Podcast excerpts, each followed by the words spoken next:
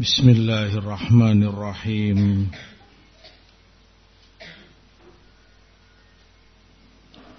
إن الحمد لله نحمده ونستعينه ونستغفره ونعوذ بالله من شرور أنفسنا وسيئات أعمالنا من يهده الله فلا مضل له. ومن يضلل فلا هادي له. أشهد أن لا إله إلا الله وحده لا شريك له. وأشهد أن محمدا عبده ورسوله صلى الله عليه وعلى آله وصحبه وسلم تسليما كثيرا أما بعد أحبتي في الله إخواني رحمني ورحمكم الله Maklum bagi kita semua bahwa Rasulullah sallallahu alaihi wasallam Rasulul Ummah tidaklah meninggalkan suatu kebaikan kecuali telah beliau ajarkan kepada umatnya tidaklah meninggalkan satu kejelekan kecuali pula pasti beliau telah ingatkan umat untuk menjauh darinya. Salah satu yang Rasulullah Sallallahu Alaihi Wasallam peringatkan kepada umatnya adalah perkara fitnah. Di dalam hadis Zaid bin Thabit radhiyallahu taala an di Muslim Beliau sabdakan ta'awwadhu billah minal fitan ma dhahara minha wa ma batan. Berlindung dirilah kalian dari fitnah. Yang tampak maupun yang tersembunyi. Maka seraya para sahabat mengatakan qalu na'udzubillah minal fitan. Ma dhahara minha wa ma batan kami berlindung diri kepada Allah dari fitnah yang tampak maupun yang tersembunyi. Fitnah yang datang menghadang seorang hamba fitnah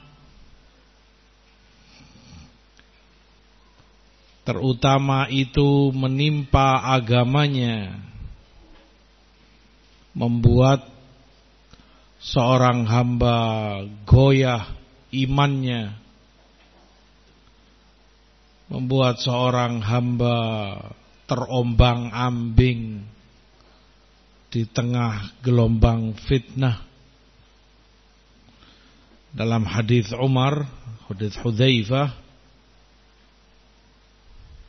Umar katakan, "Man minkum sami'a Rasulullah sallallahu alaihi wasallam yadhkurul fitan?" Siapa di antara kalian yang pernah mendengar Rasulullah sallallahu alaihi wasallam berbicara tentang fitnah? Para sahabat yang ada di majlis mengatakan nahnu sami'nahu. Kami pernah dengar Kata Umar la'allakum ta'nuna fitnatar rajul fi ahlihi wa malihi.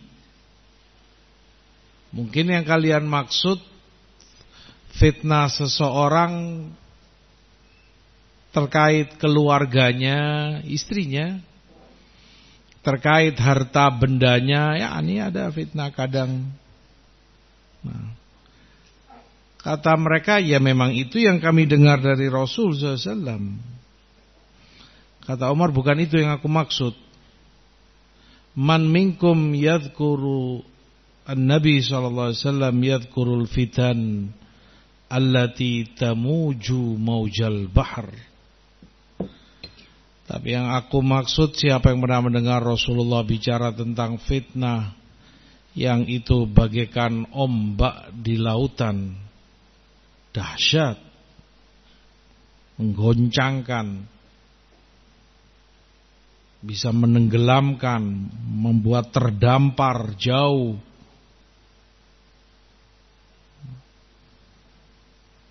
sampai kemudian Hudzaifah Ibnu Yaman radhiyallahu taala menyampaikan aku yang mendengar Rasulullah menyampaikan tentang itu. Kemudian beliau bawakan hadis.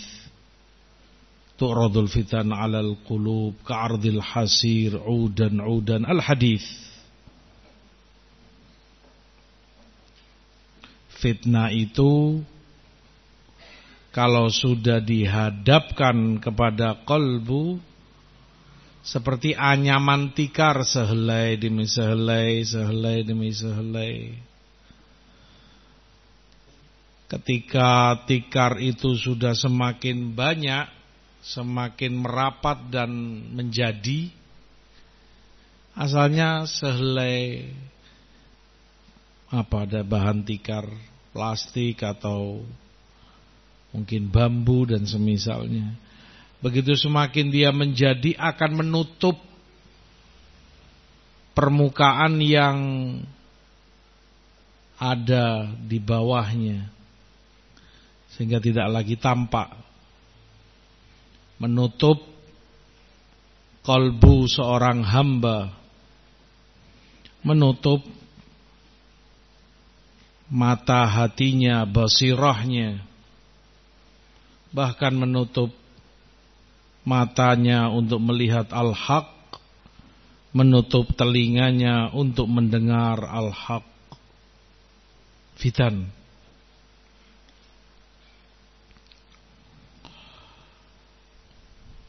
Oleh karena itu pula Rasulullah sallallahu alaihi wasallam menyampaikan dalam hadis Abu Dawud dari Miqdad Ibn al-Aswad Inna sa'id laman junnibal fitan. Inna sa'id laman junnibal fitan. Inna sa'ida laman junnibal fitan. Walaman nubtuliya fasabara fawaha orang yang bahagia yang mendapatkan saadah adalah orang yang dijauhkan dari fitnah diselamatkan.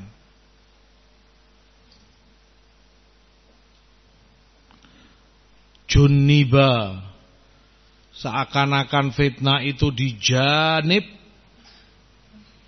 wa anta fi janib akhar. Betul-betul berjauhan. Tiga kali Rasul ulang.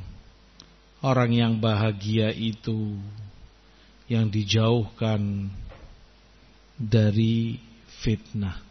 Orang yang bahagia itu yang dijauhkan dari fitnah dan yang diberi ujian, cobaan, bala, ibtila. Dia bersabar, fawaha, maka mengagumkan kesabarannya itu. Atau baik baginya, bagus kesabaran itu baginya. Tiga kali Rasul katakan Inna sa'id laman junibal fitan Kenapa terulang tiga kali? Takkid sebagai bentuk penekanan, penjelasan dari Rasul Sallallahu Alaihi Wasallam. dilihat kata At-Tibi rahimahullah dari fase-fase fitnah, dari awal fitnah terjadi, der pecah fitnah. Tengah-tengah fitnah ketika sedang berkecamuk dan akhir daripada fitnah di semuanya dia diselamatkan. Ada yang di awal selamat, ternyata di tengah fitnah dia hancur. Ada yang di tengah selamat, di akhir justru dia rusak, terpengaruh oleh fitnah itu. Atau diulang tiga kali yang dimaksud tiap kali datang fitnah karena fitnah bertubi-tubi. Makanya Umar katakan seperti ombak di lautan. Kif. Antum kalau berdiri di tepi pantai ombak datang kan belum juga airnya kembali ke laut datang lagi aku datang ombak berikutnya ini belum kembali, datang lagi ombak berikutnya dan terus begitu. Silih berganti, rapat. Menunjukkan banyaknya, berbagai macam bentuknya. Fitnah terus ada. Maka fitnah yang ini, fitnah yang itu, fitnah yang ini, fitnah yang itu, fitnah dunia, fitnah syubhat, fitnah syahwat, fitnah harta, fitnah ini dalam setiap fitnah orang yang bahagia yang dijauhkan darinya. Allah selamatkan darinya.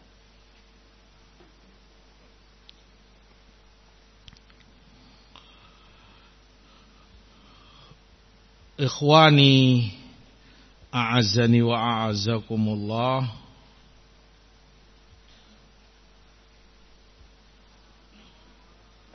Tentunya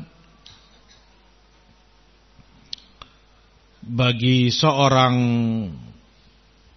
muslim fitnah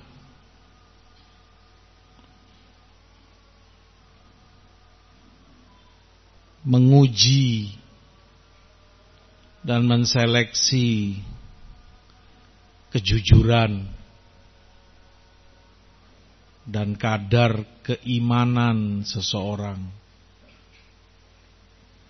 Akan terfilter tersisihkan as-sadiq minal kadhib al-khabith minat tayyib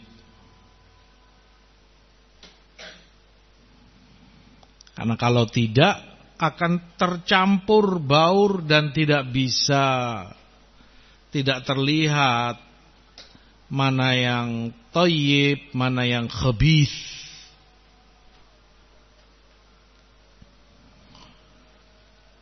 Tapi dengan fitnah terkuak segala sesuatunya. Semula orang kita tidak akan tahu fulan ini niatnya apa. Fulan yang itu apa maunya? Apa tendensinya, apa tujuannya, kenapa bersama kita, duduk di tengah-tengah kita ada. Kita nggak tahu, gaib. Tapi dengan fitnah terbongkar semuanya. Ternyata fulan menginginkan ini fulan menginginkan kerusakan, fulan menginginkan perpecahan. Fulan ternyata menyelisi ulamanya. Terfilterkan semua dengan adanya fitnah. Antum? Sekarang. Eh, Kita jeda untuk adzan.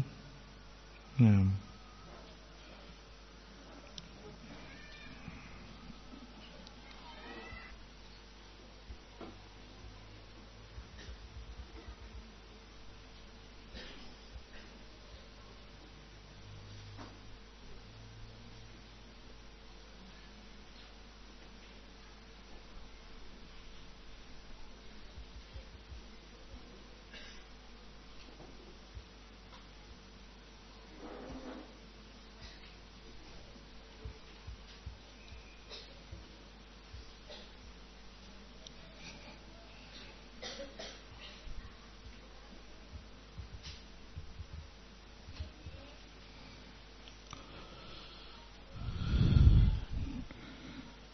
Nah, kita lanjutkan di dalam Quranul Karim.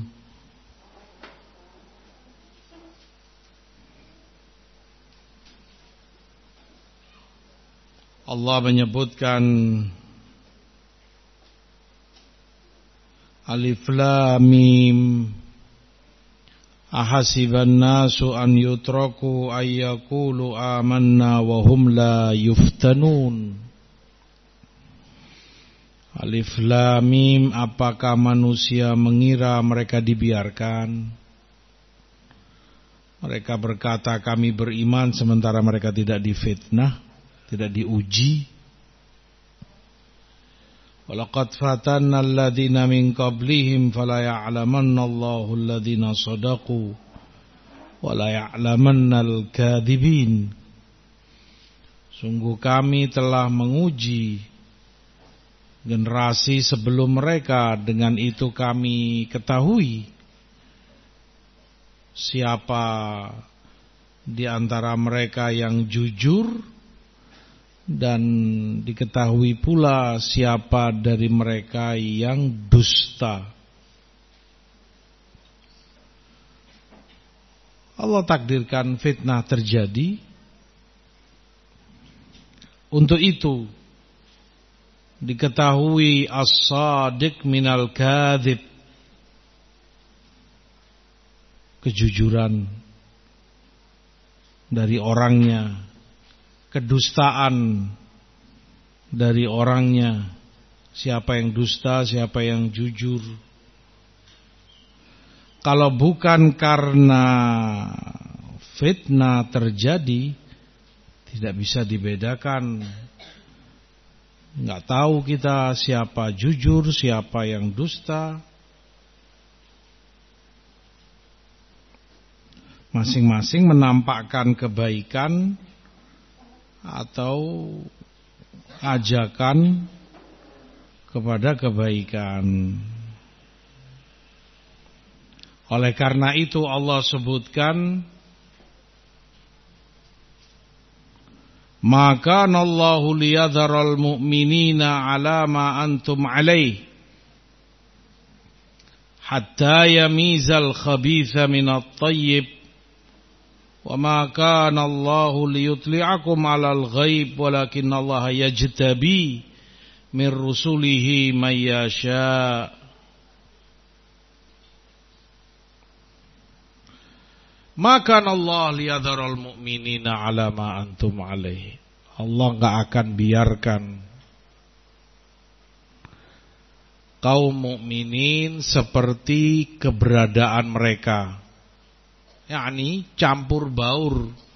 Di tengah-tengah mereka ada munafikin, di tengah-tengah mereka ada gazibin, ada yang berdusta, ada yang menginginkan kejelekan, ada yang memanfaatkan, ada yang nggak akan Allah biarkan. Karena kalau itu dibiarkan madorot fid dunya wad mafsadah kerusakan bagi dunia dan agama mukminin. Ada munafikin wal kadzabin di tengah-tengah mereka. Ada la'abin ada yang makirin ada yang mutalawinin ini memadaratkan bahaya. Allah nggak akan biarkan.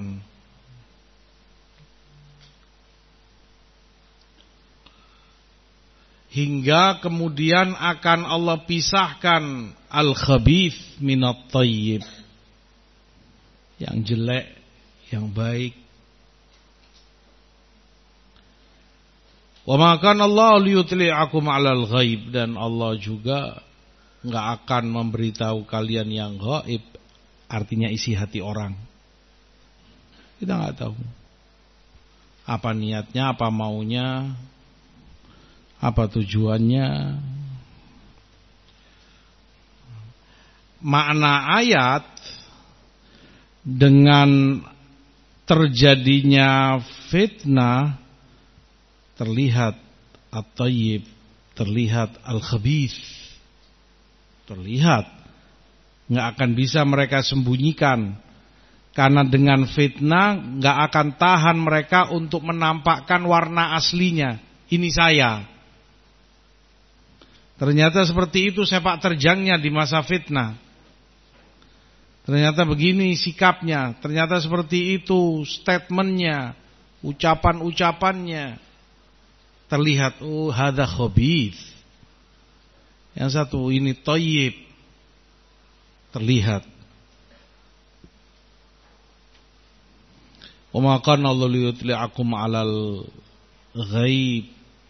Perkara gaib nggak akan kalian tahu, tapi dengan fitnah kalian bisa melihat dan membedakan. Fulan ternyata selama ini memang yuridul khair. Yuridul khair li ikhwanihi. Yuridul khair li da'wah.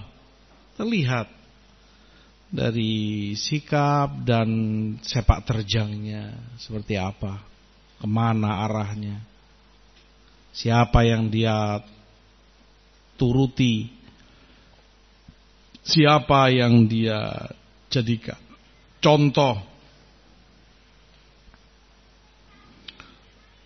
Fulan ternyata yuridu syar Ikhwani Yuridu syar li da'wah Dari mana kalian tahu Ini sebab terjangnya seperti ini apa yang dia sampaikan, sikap dia, semua ini dengan fitnah terpetak-petak masing-masing. Terlihat warna aslinya. Kalau enggak enggak akan bisa ketahuan dan itu madharat.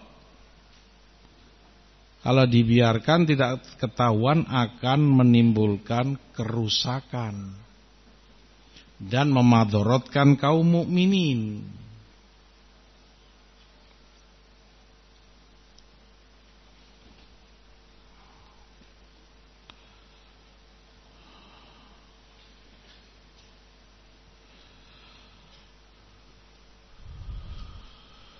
Dalam sunnah Rasul sallallahu alaihi wasallam banyak beliau sampaikan tahdir terhadap umatnya dari berbagai macam bentuk fitnah. Ketika terlebih orang itu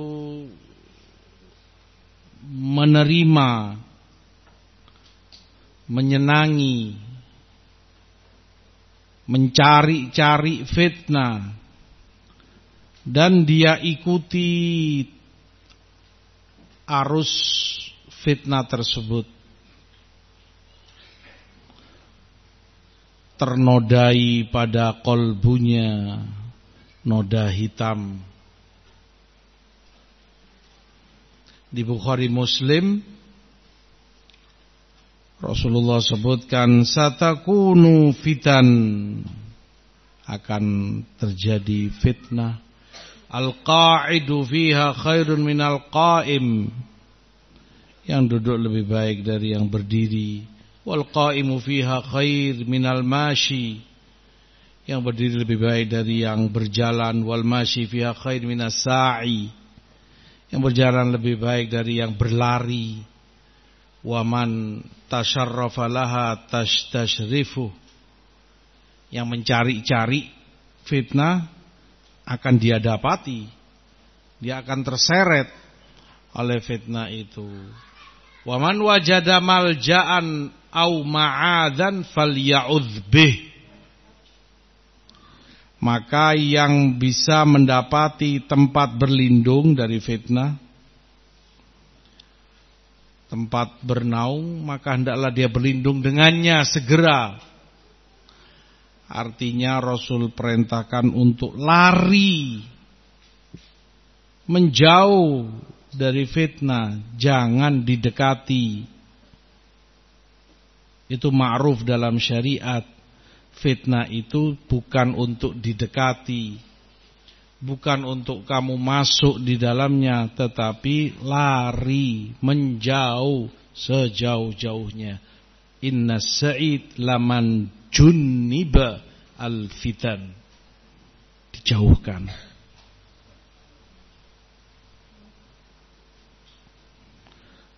Karena nggak ada yang tahu dan tidak ada yang punya jaminan. Begitu dia mendekat,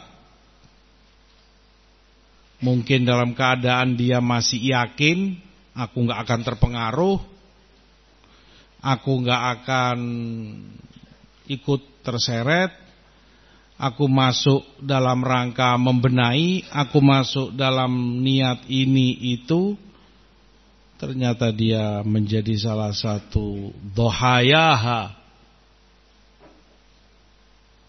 Salah satu korban dari banyak korban fitnah.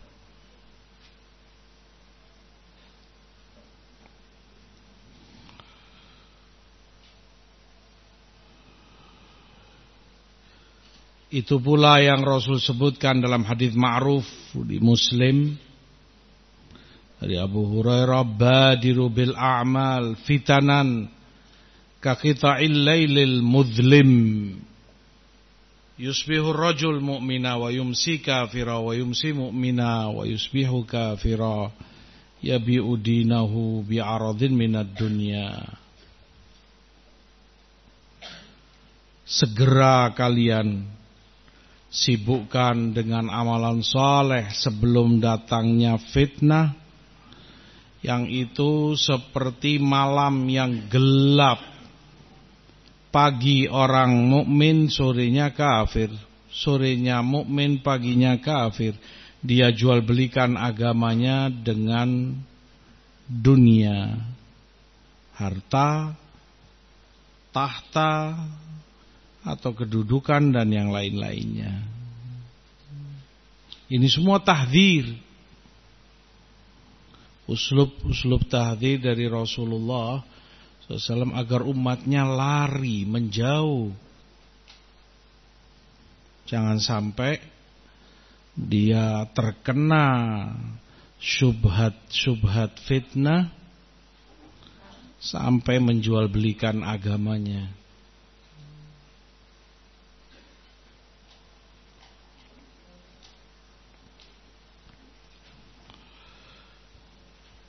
Demikian pula apa yang Rasulullah sebutkan di Bukhari Muslim yataqarabuz zaman. Zaman itu semakin dekat cepat. Wa yanqusul amal amal semakin berkurang. Wa yulqasyuh wa yadhharul fitan semakin banyak syuh bukhl kikir pelit dengan hartanya dan semakin tampak fitnah. Wayakthurul harj dan semakin banyak al-harj kekacauan. Qalu ya Rasulullah ayyuma huwa Sahabatannya apa itu al-harj? Kekacauan itu apa maksudnya? Qalal qatlul qatl. Pembunuhan, pembunuhan. Banyak pembunuhan di sana sini.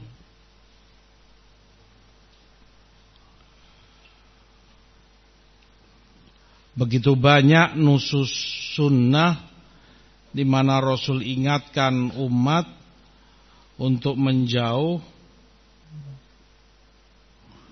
menghindarkan diri mereka dari fitnah ketika itu datang. Berlindung diri kepada Allah. Karena Allah yang tentukan segalanya. Wal qulub baina isbi'ain min asabi'ir rahman yuqallibuha kaifa yasha.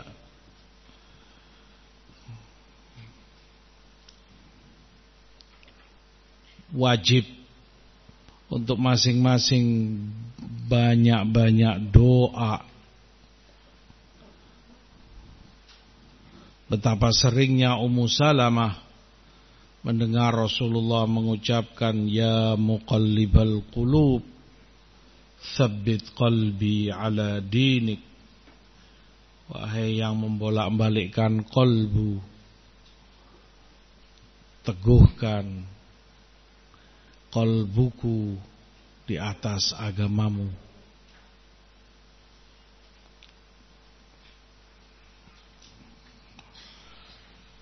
Yang kedua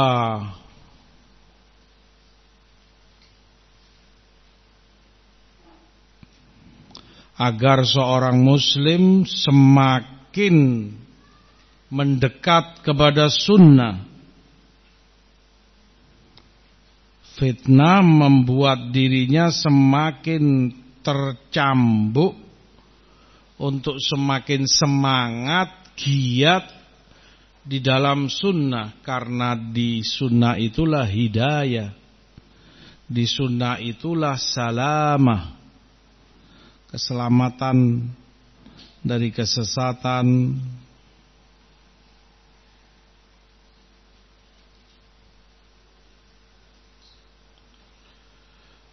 Itu yang Rasulullah isyaratkan taraktu fikum malan tadillu in i'tasamtum bih kitab Allah. Aku tinggalkan pada kalian yang kalau kalian betul-betul berpegang dengannya kalian tidak akan sesat fitnah yaitu kitabullah Al-Qur'an sunnah. Karena itu diperintah di dalam Quran. Dalam An-Nur Allah juga sebutkan wa in tuti'uhu tahtadu. Kalau kalian taati beliau yakni Rasulullah SAW tahtadu. Kalian terbimbing pada hidayah. Jaminan ihtidak hidayah bagi yang mentaati rasulnya wa in tuti'uhu tahtadu kalian ingin hidayah ati'uhu maka taati sunnah yang ditinggalkan oleh Rasul kepada umatnya.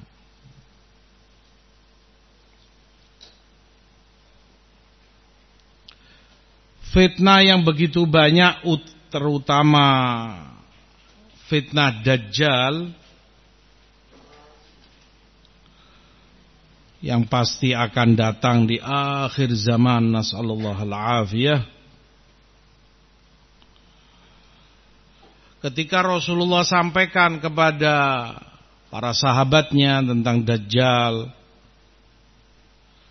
begitu jelasnya Hingga kata perawi inna ladhonannahu fi ta'ifatin nakhl. Sampai-sampai kami kata sahabat mengira Dajjal ada di balik-balik pohon korma ini dekat mereka. Mungkin sedang sembunyi di situ. Karena sangat kerasnya, sangat dahsyatnya Rasul mengingatkan mereka dari fitnah Dajjal. Kemudian Rasulullah katakan kepada mereka, "In kharaja wa ana fikum fa ana hajijuh." Kalau Dajjal keluar sekarang, aku masih di tengah kalian, aku yang menghadapi. Wa in kharaja walastu fikum fa kullu mri'in hajiju nafsihi tapi kalau aku sudah tiada maka masing-masing orang. Diingatkan oleh Rasul sallallahu alaihi wasallam agar selalu waspada, takut dan menjauh darinya.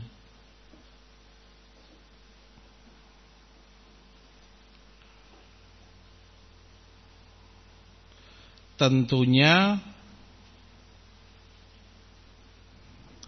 sunnah dengan segala pengertiannya, segala maknanya, aqidah wa syariah wa manhaja.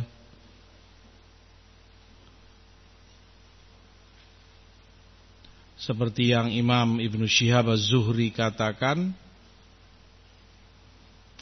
kana man madha min ulama'ina yaqulu al-i'tisam bisunnati najah.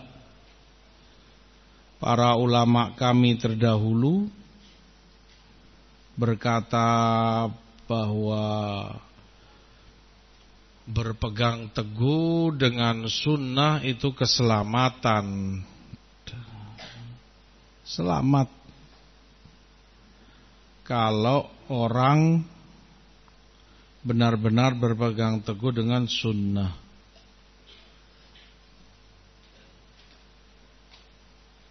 Maksum terlindungi, terjaga aman dari segala bentuk perselisian dan perpecahan. Dalam Ali Imran wa'tasimu bihablillahi jami'an wa la tafarraqu. Berpegang teguhlah kalian dengan tali Allah semua dan jangan kalian berpecah belah. Dalam Ar-Rum wala takunu minal musyrikin minalladzina farraqu dinahum kanu syi'a. Jangan sesungguhnya atau jangan kalian menjadi seperti golongan musyrikin yang mereka itu selalu memecah belah agamanya dan mereka berkelompok-kelompok. Aman dari tafarruk aman dari ikhtilaf fiddin jika orang itu berpegang teguh dengan sunnah. Kata Imam Ibnu Abdul Bar, ini anjuran, perintah untuk orang itu benar-benar berpegang teguh. Tamasuk dengan tali Allah. Bersatu di atasnya. Karena memang agama Allah diturunkan untuk menyatukan di atas al-haq.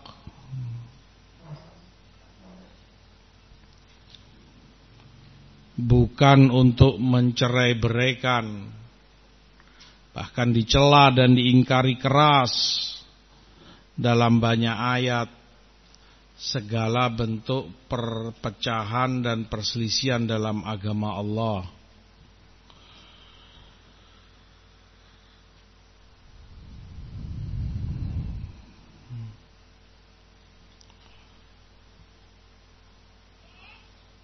Yang ketiga terkait dengan yang sebelumnya. Berpegang teguh dengan sunnah menuntut kita untuk rujuk dan kembali kepada kibar ulama hadhil ummah. Luzum gharzil ulama.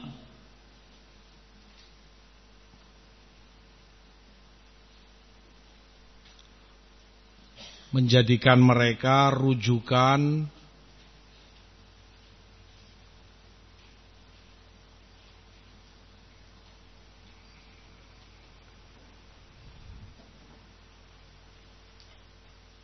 terutama ketika fitnah itu terjadi. Agar dari mereka umat ini berjalan dengan bimbingannya berdasarkan nasihatnya dengan fatwanya.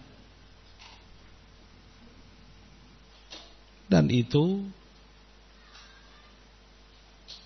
sunnah tauladan dari salafus salih rahimahumullah.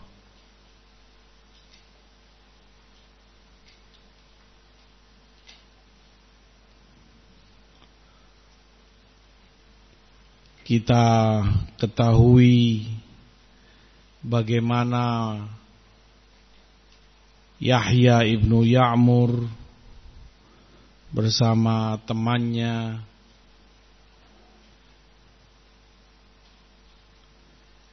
mendatangi Ibni Umar tanya tentang perkara takdir yang diingkari oleh Qadariyah di Kufah di zamannya Ma'bad al-Juhani dan yang bersamanya merujuk kepada ulama besar yang ada di zaman itu dari beberapa para sahabat Rasul sallallahu alaihi wasallam kamu ingin selamat, maka kembalilah kepada orang-orang yang selamat.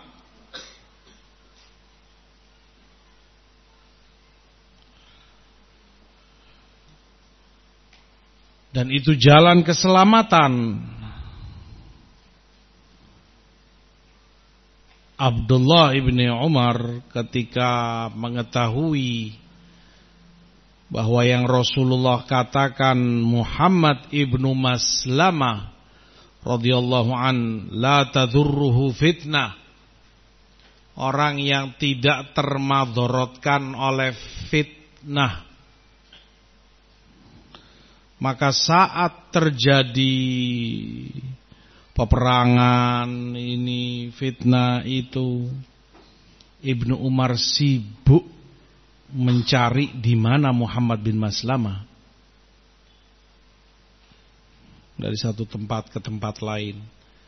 Untuk apa? Untuk beliau ikuti. Beliau di belakang Muhammad bin Maslama. Karena beliau tahu ini orang tidak akan termadorotkan fitnah. Beliau pun ingin selamat. Ingin tidak termadorotkan fitnah. Maka mengikut di belakang orang yang tidak termadorotkan fitnah.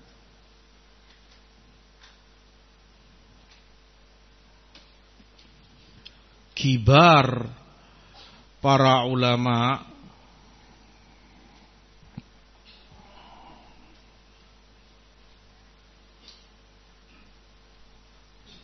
Orang-orang yang Allah jadikan sebagai panutan di umat ini. Seperti apa kamu akan patut dijadikan toladan panutan jika kamu juga bertoladan kepada orang-orang yang selamat. Orang pun ingin selamat. Makanya kata Imam Mujahid, Ij'alna naqtadi biman fauqana hatta yaqtadiya bina man ba'dana. Jadikan kami ini berkudua kepada yang di atas kami. Agar kemudian kami pun jadi kudua, jadi panutan. Ditiru, diikuti oleh yang di belakang kami. Di generasi berikutnya, orang akan tenang, mencontoh. Fulan,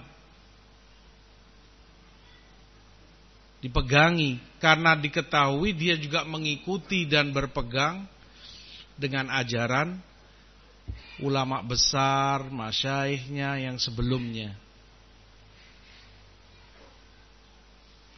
Siapa rujukanmu? Ke mana kamu kembali? penting ada kibar masyaikh, ada Syekh Robi, ada Syekh Ubaid, ada Syekh Fauzan. Siapa yang rujuk ke mereka? Berjalan dengan fatwanya, dengan bimbingannya, dengan nasihatnya. Untuk kemudian orang lain pun akan mengikut di belakangnya. Sementara tidak diketahui orang merujuk kepada kibar masyaikhnya. Siapa yang dia turuti? Panutan dia siapa dalam fitnah ini? Fitnah terjadi.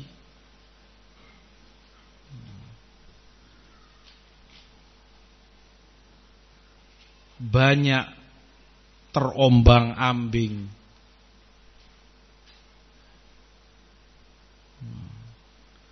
Dan seperti tadi, ketahuan as-sadiq minal kadhib. Ketahuan al-khabith minat tayyib. Terlihat. Yang belakangan fitnah Muhammad bin Hadi.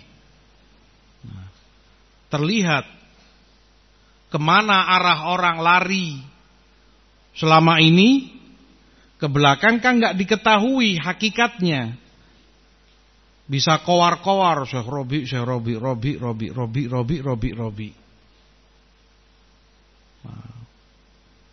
Fitnah terjadi. Siapa yang kamu ikuti? Syekh Robi jelas tahdirnya. Syekh Robi jelas sikapnya. Wadih. Sekarang kamu ngikut siapa? Ah, terkuak sudah. Manil khabith, manil tayyib, manil sadik, manil kadhib. Nggak bisa disembunyikan.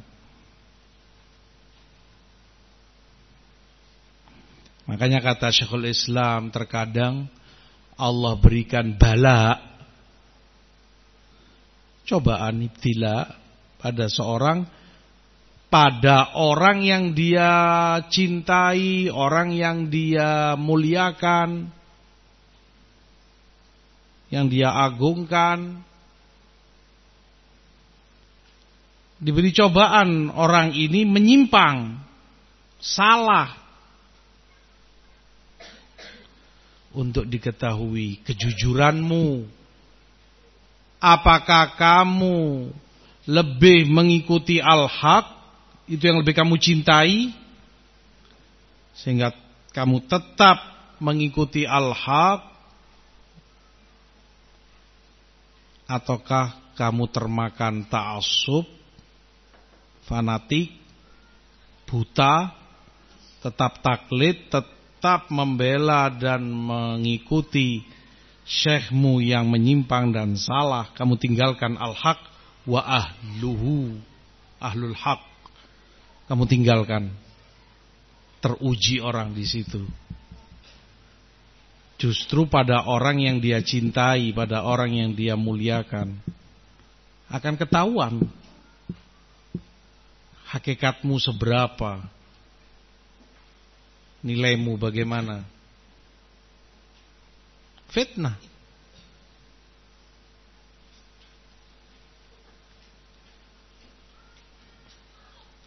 Demikian Allah Al-Hakim Maha bijak Segala apa yang Allah tentukan yang Allah tetapkan ada hikmah di balik semua itu. Walhamdulillah fil awali wal akhir. Segala puji bagi Allah semata.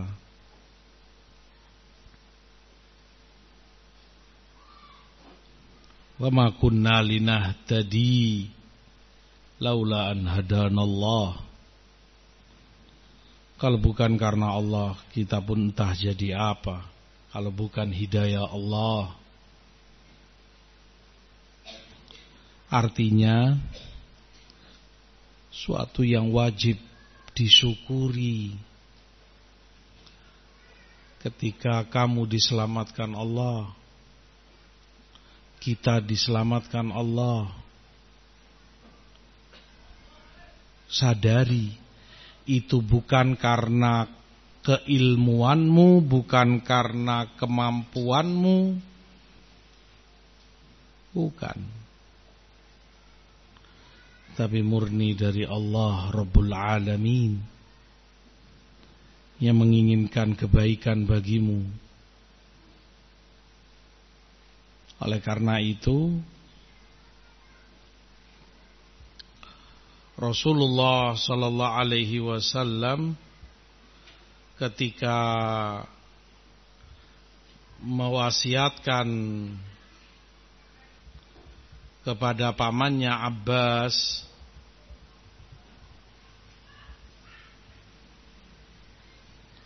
untuk memohon kepada Allah al-afiyah Ya Abbas. Ya Amma Rasulillah. Salillah al-afiyah. Salillah al-afiyata fid dunya wal akhirah. Wahai Abbas, wahai paman Rasul Mintalah kepada Allah al-afiyah Di dunia dan akhiratmu. Hadis ini musnad Imam Ahmad dan disahihkan oleh Albani. Al-afiyah dijadikan seorang hamba itu muafa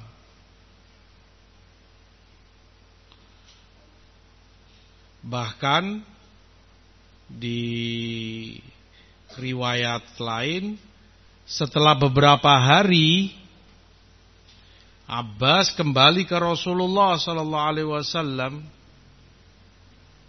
Ya Rasulullah, alimni syai'an as'alullah. Sudah dikasih oleh Rasul tadi. Ya mungkin Abbas menganggap mungkin ada sesuatu yang lebih penting dari itu yang beliau ingin minta doa kepada Allah dengannya. Ajarkan padaku ya Rasulullah sesuatu yang aku akan memohon kepada Allah dengannya. Kembali Rasul katakan Ya Abbas Ya Amma Rasulullah Is'alillah al-afiyah Fid dunya wal akhirah. Wahai Abbas Wahai paman Rasul Mintalah kepada Allah Al-afiyah Di dunia Dan akhiratmu. Itu segala-galanya dijadikan seorang hamba mu'afa dari segala fitnah. Diafiatkan. Sehingga terselamatkan akidahmu. Terselamatkan akhlakmu. Terselamatkan iffahmu. Harga dirimu kehormatanmu terselamatkan agamamu, terselamatkan manhajmu. Tidak terkontaminasi, rusak karena fitnah-fitnah yang terjadi. Minta kepada Allah al-afiyah. Doa, doa kepada Allah. Al-afiyah la ya'diluha syai' Tidak ada yang menandingi afiah.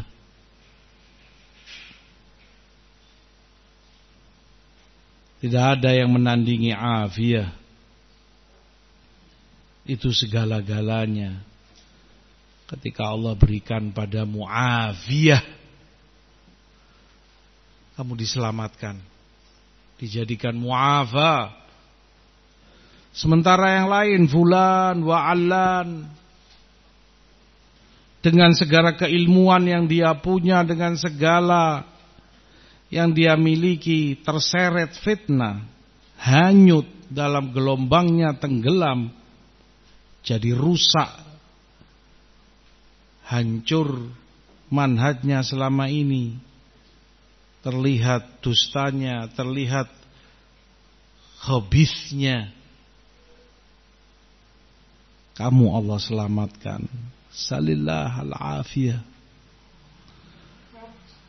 Banyak-banyak mohon kepada Allah al-afiyah. Dalam setiap sholat, dalam setiap sujud. Perbanyak.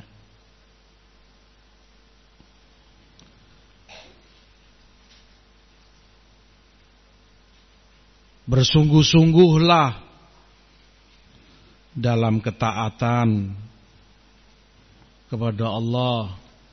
Agama bukan hanya ilmu teori yang dipelajari, itu gampang. Orientalis pun bisa. Teori dibaca, dipelajari, bisa. Tapi agama untuk diamalkan, ditaati. Ada cinta, ada benci, ada wala, ada barok. Siapa yang harus kamu walak padanya, siapa yang harus kamu barok kepadanya. Hada din. Lillah.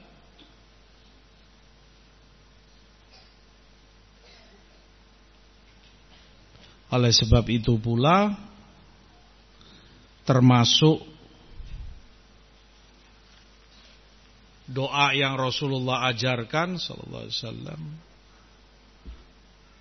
Wa as'alukal azimata 'alar rushd.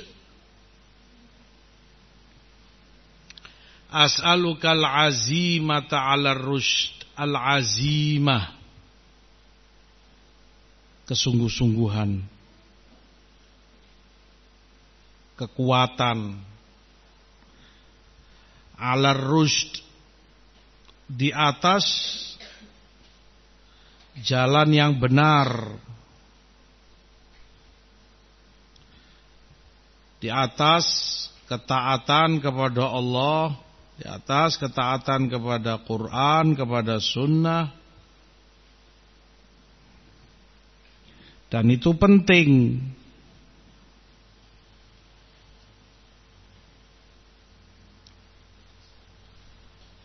Karena seseorang mungkin saja tahu pada dirinya kalau ini benar. Tahu ini hak. Mengerti bahwa ini yang seharusnya. Tahu itu batil, ngerti. Tahu dia Tetapi hilang azimahnya Kekuatan dan kesungguh-sungguhannya nggak ada. Giliran tahu itu hak nggak ada azimah untuk membelanya Mengikutinya Mengamalkan. Dia pegang teguh erat-erat nggak ada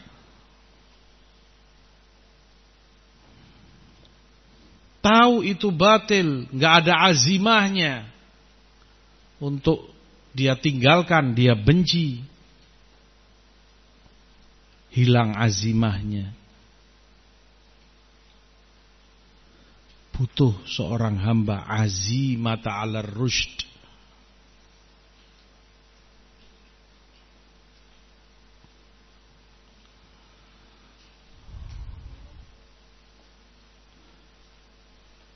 Termasuk sebab diharamkannya seorang hamba dari hidayah ketika dia menunda-nunda. Tahu itu benar tapi tidak segera dia ikuti. Tidak segera dia taati, dia cintai, dia bela, dia amalkan. Tahu batil tidak segera dia tinggalkan, dia benci. Lihat Abu Talib, paman Rasul. Dari awal dia tahu yang pada Rasulullah itu hak. Dan syair dia ma'ruf memuji Rasulullah SAW. Anna dina Muhammadin min khairil adyanil bariyati dina terbaik, terbenar sudah. Dia tahu. Tapi banyak alasan menunda-nunda untuk segera beriman dan taat. Sampai saat-saat genting terakhir sebelum dia menghembuskan nafasnya yang terakhir terharamkan dari hidayah. Terharamkan. Sehingga ucapan terakhirnya dia mati di atas agama Abdul Muttalib ala syirk, ala kufur.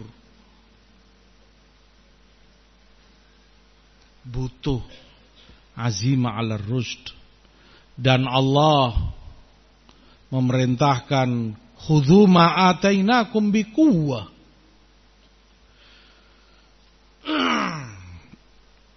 yang kami berikan kepada kalian ambil dengan kekuatan yakni kesungguh-sungguhan.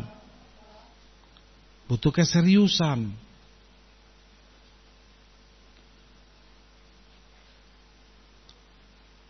Amalkan. Segera. Kamu tahu itu perintah taati. Kalian tahu demikian para ulama kibar berbicara, segera ikuti. Kalian tahu itu batin. Ini ahwa tidak lebih dari hawa nafsu. Segera jauhi. Tinggalkan. tidak perlu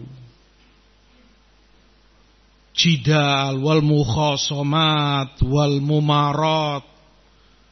Hanya kathrotul kalam banyak-banyak bicara cekcok sana kemari. Dalam hatinya dia tahu ini memang batil. Sebab orang bisa terharamkan dari hidayah.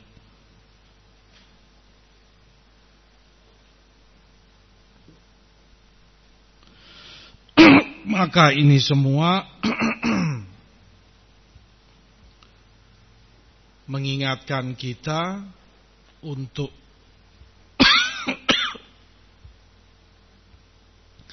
banyak-banyak berlindung diri kepada Allah. Sahabat langsung berlindung diri kepada Allah. Qalu na'udzubillahi minal fitan ma dhahara minha wa ma baton. Kami berlindung diri kepada Allah dari fitnah yang tampak dan tersembunyi.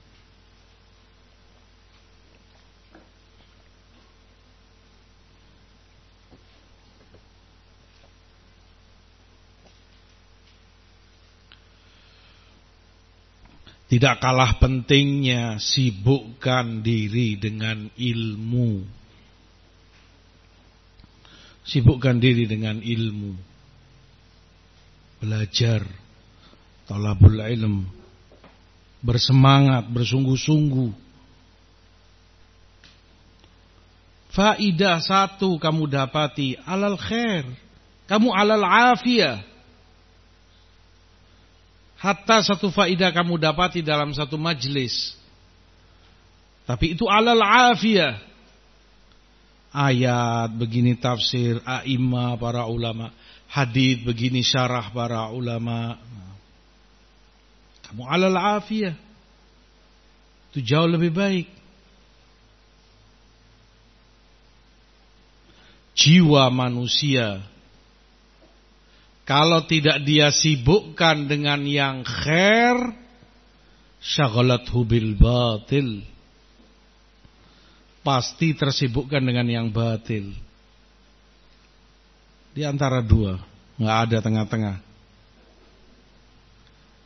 Imma kamu sibukkan dengan khair barokah yang manfaat. Atau kalau tidak pasti akan tersibukkan dengan yang syar. Tersibukkan dengan yang batil.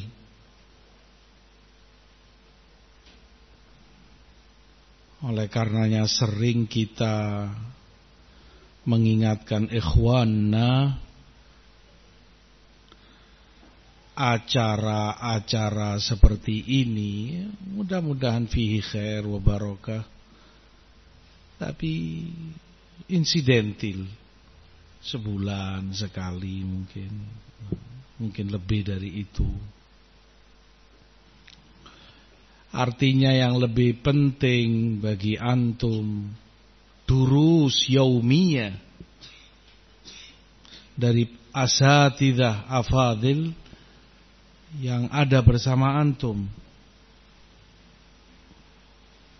Bersungguh-sungguhlah, bersemangatlah. Mendatangi, menyimak, mencatat faidah. Butuh kesungguh-sungguhan. Dan itu yang lebih berguna ilmu rinciannya seperti apa dalam durus yang mereka sampaikan akidah, fikih, manhaj, akhlak atau yang lainnya. Di situ ilmu. Ihris ala ma yanfa'uk. Itu yang Rasul pesankan. Kamu tahu itu bermanfaat bagimu, ihris alaih hirs, antusias, semangat. Hirs itu istifrahul wus' segala kemampuanmu kamu kerahkan untuknya. Hadal hirs. Naam. Tidak boleh malas. Sta'in billah wala ta'jazan. Minta pertolongan kepada Allah dan jangan kamu bertumpu pada kedua tanganmu, jangan kamu malas. Padahal kamu tahu itu manfaat bagimu. Berguna bagimu untuk keselamatan agamamu, manhajmu, akidah, akhlakmu. Terbina dengan ilmu.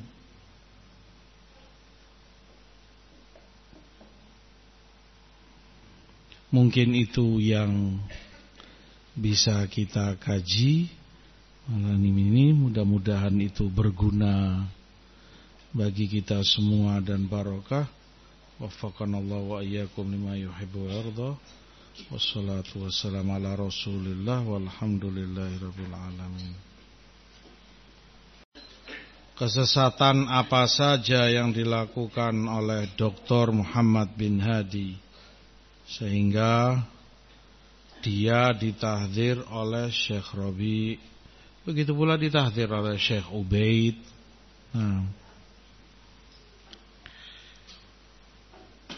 apa Muhammad bin Hadi sudah dinasehati oleh Masyaih berkali-kali kalau kamu tanyakan apa sudah dinasehati para ulama kesabarannya sangat tinggi dan panjang. Berapa kali dipanggil untuk diajak duduk dengan orang-orang yang dia tuduh dengan orang yang dia celah sebagai so'afiqah tapi tidak pernah mau. Tetapi fitnahnya terus tiap hari so'afiqah so'afiqah keluar dari lisannya. Kepada afadil tulabul ilm bahkan masyayikh yang dia gelari dengan so'afiqah so'afiqah orang yang tidak punya modal artinya nggak punya ilmu. Sementara yang dia celah itu sebagian mereka lulusan jamiah sebagiannya S2, sebagiannya doktor, S3, kif nggak punya ilmu. Kedoliman. Kemudian ditunggu sekian lama, buktimu apa? Agama ini mendidik kita untuk segalanya dengan bukti hujjah. Dan para nabi, para mursalin, semuanya dengan hujah menjelaskan kepada kaumnya.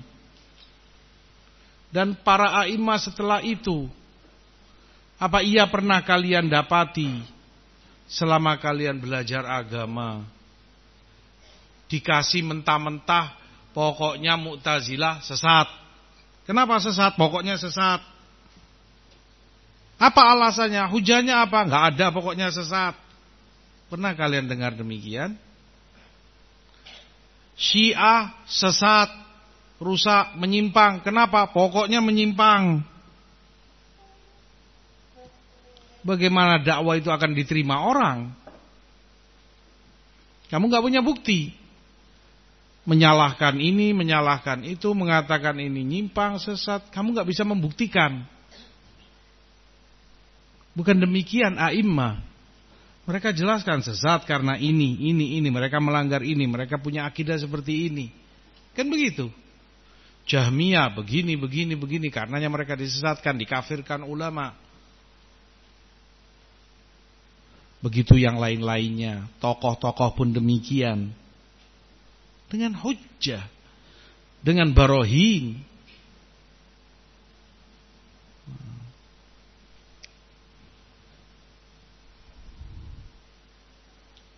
Lau yu'tan nasu bida'wahum ladda'a qaum dima'a qaumin wa amwalahum.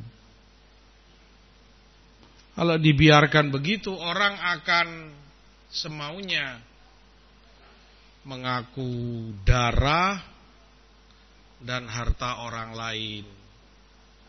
Mengaku darah misalnya ada keluarganya terbunuh, mati, Semaunya asal tunjuk. Pembunuhnya Fulan bin Fulan. Apa buktimu? Pokoknya dia yang bunuh. Ini depan banyak kaum muslimin menyaksikan. Terutama itu di depan mahkamah. Hakim akan tanya, kamu punya bukti enggak nuduh Fulan begini? Ya pokoknya Fulan pelakunya. Mana bisa diterima? Begitu pula harta.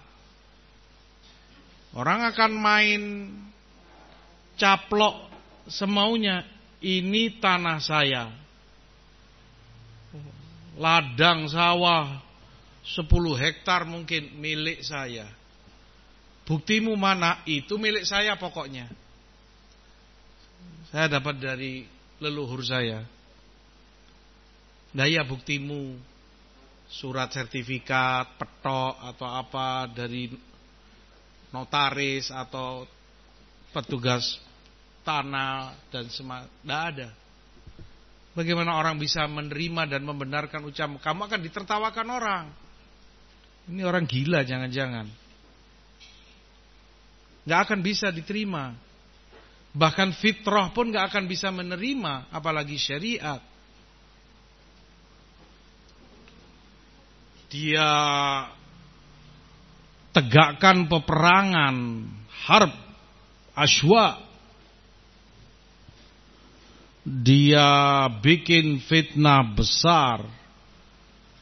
Muhammad bin Hadi. Syarqan wa gharban. Mendunia urusannya.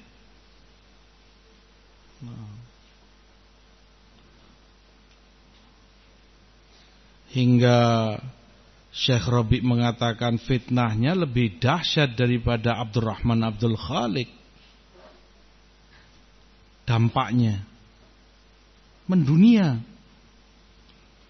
Di Saudinya, di Timur Tengahnya sendiri, di Jazair, di Maroko, di Amerika, di Belanda, di Inggris, di Indonesia, di banyak tempat.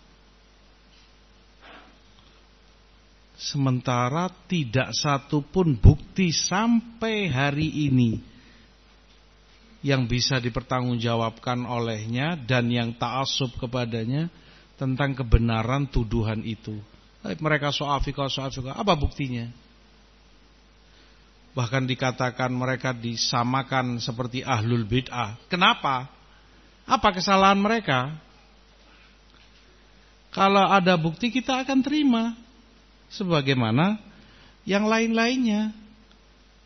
Al-Banna, Sayyid Kutub, Fulan, Fulan, Ali Hasan, Abul Hasan, Hajuri, semuanya dengan bukti. Ucapannya begini, ucapannya begitu, ada bukti. Lah ini apa buktinya? Gak ada. Ainal uqul subhanallah. Di mana akal mereka? Yang masih saja berfanatik buta kepadanya. Mana ilmu yang selama ini dia pelajari? Al-afiyah la ya'diluha syai' Keselamatan tidak terbandingkan oleh suatu apa pun. Lebih dari itu dia menuduh orang kehormatannya fi bait min buyutillah di masjid. Atas kehormatannya di rumah Allah. Fajir. Afjarun nas. Fujur fil a'rad. Irbit. Syar. Ahir. Yakni zani. Apa buktinya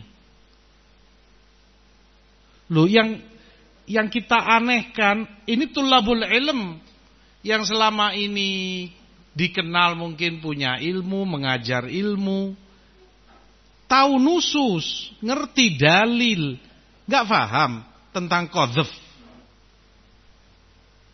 Yang anak SD saja paham. Qadzaf haram termasuk sab'al mubiqat. Tujuh dosa yang menghancurkan. Tanpa bukti kamu katakan fulan akhir zani. Enggak ada empat saksi. Apa hukumannya? Jal. Apa hukumannya? Faulaika humul fasiqun. Nas kitabullah. Kalian kemanakan? Hat apa buktinya? Mana syuhud?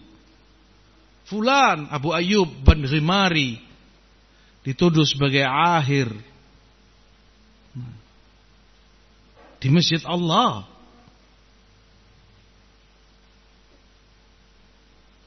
Faya subhanallah fitnah. Tapi seperti tadi, hikmah di balik semua itu terlihat as-sadiq minal kadhib terlihat al-khabith min at-tayyib. Tersisihkan semuanya. Nah.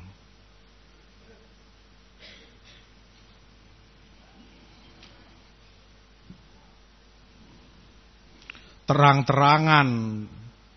Dia menentang dan memerintahkan untuk tidak terjadinya ijtima'ul kalimah persatuan di antara masyayikh Jazair yang masyayikh Syekh Robi dan yang lain dari ikhwanuhu minal masyayikh menyarankan istimaklah kalian bersatulah kalian selesaikan dengan baik demi dakwah kemaslahatan dakwah kalian begini. Hakim para ulama Muhammad bin Hadi datang dengan jelas-jelas mengatakan jangan mau bersatu, jangan mau duduk dengan mereka, jangan menentang kibar para ulama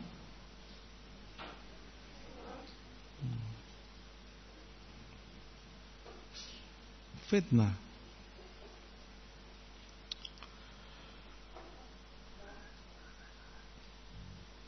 Bagaimana mensikapi yang menganggap bahwa Muhammad bin Hadi berijtihad? Oh, ijtihad?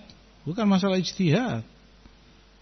itu tu'unat sab wa syatm wa ta'n ala aradi unas ijtihad ala hisab a'radin nas yang jadi taruhan yang jadi orang-orang terzolimi kehormatannya harga dirinya tuduhan, so'afiqah, mulhaqun bi ahlil ahwa. Ini perkara ijtihad. Kemudian siapa yang mengatakan itu ijtihad? Syekh Robi tidak menyatakan itu ijtihad. Syekh Ubaid tidak menyatakan itu ijtihad. Syekh Bukhari tidak menyatakan itu ijtihad. Syekh Al-Fauzan tidak mengatakan itu ijtihad. Siapa yang mengatakan ijtihad? Siapa peganganmu? Siapa yang kamu jadikan rujukan? Wa illa kamu lebih ngerti dari mereka. Wallahu a'lam. Kalau seperti itu ya kirim salam. Enggak usah dilanjutkan pembicaraan. Kalau kamu menganggap dirimu atau kamu anggap ada yang lebih alim dari mereka yang mengatakan ini perkara ijtihadiyah sehingga salah pun dapat pahala. Perkaranya adalah zulm wa zulm. Kezoliman.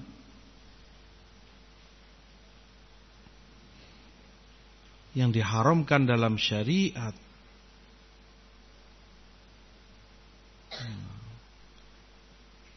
Yang diwajibkan orang itu untuk membela saudaranya unsur akhak. Zaliman atau madlumah yang mazlum dibela kehormatannya, kezalimannya. Yang zalim dicegah, dihentikan dari kezalimannya.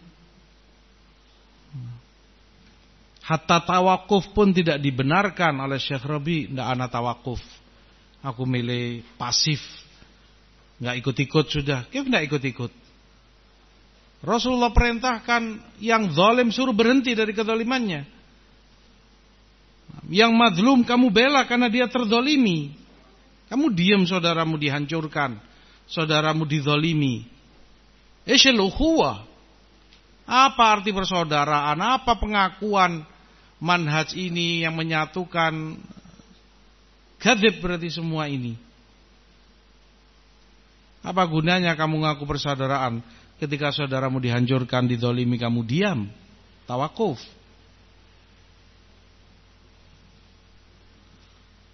Apalagi kamu katakan ini perkara istihad. Yang zalim kamu katakan istihad. Lah yang orang-orang mazlum terdolimi.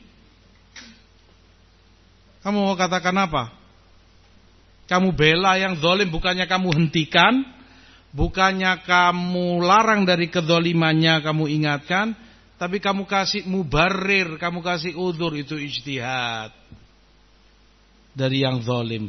Kamu mengamalkan hadis Rasul? unsur akhaka dzaliman tamna'uhu minadz-dzulm begitu caranya begitu kamu mencegah yang zalim kamu kasih mubarir itu istihad itu istihad khalli biarkan. Dapat pahala bahkan kalau salah. Subhanallah.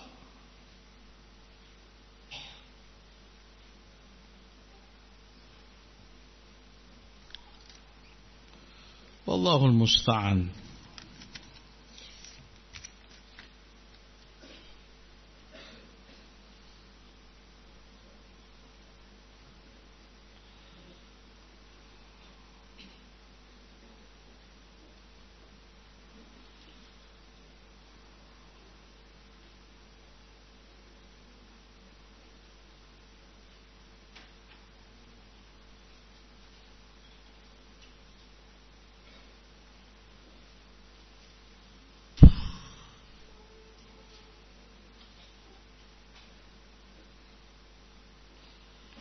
tulisannya sulit dibaca.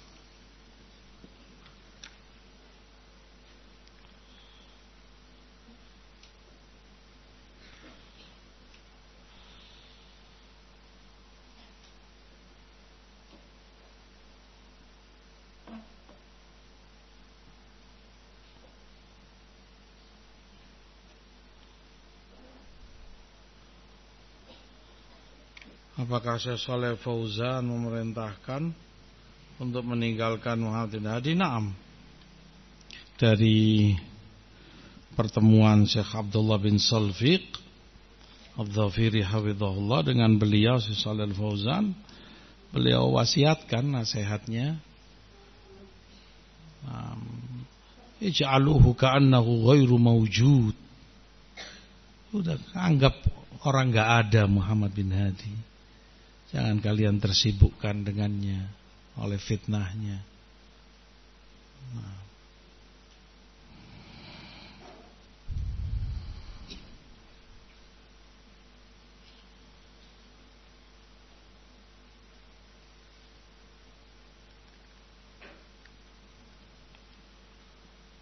Syekh Fauzan memuji dan meminta kepada Muhammad bin Hadi menjadi salah satu ulama fatwa lajna daimah. Wallahu alam, tinggal tunjukkan buktinya di mana. Masalahnya hujjah. Hatil burhan di mana itu adanya. Mereka hanya mampu dusta dan dusta atau dablajah merekayasa uh, rekaman kadang seperti belakangan mereka upload seakan itu penilpunan dengan Syekh Soleh Fauzan uh, isinya dikesankan itu pembelaan dari Syekh Soleh Fauzan dan pengingkaran beliau. Nggak pernah mengatakan seperti tadi Muhammad dianggap nggak ada yang dinukilkan oleh Syekh Abdullah Dhafiri dan subhanallah rekaman yang mereka angkat orang berakal nggak akan bisa mendengar. Kamu dengarkan rekamannya nggak ada yang bisa ditangkap suaranya.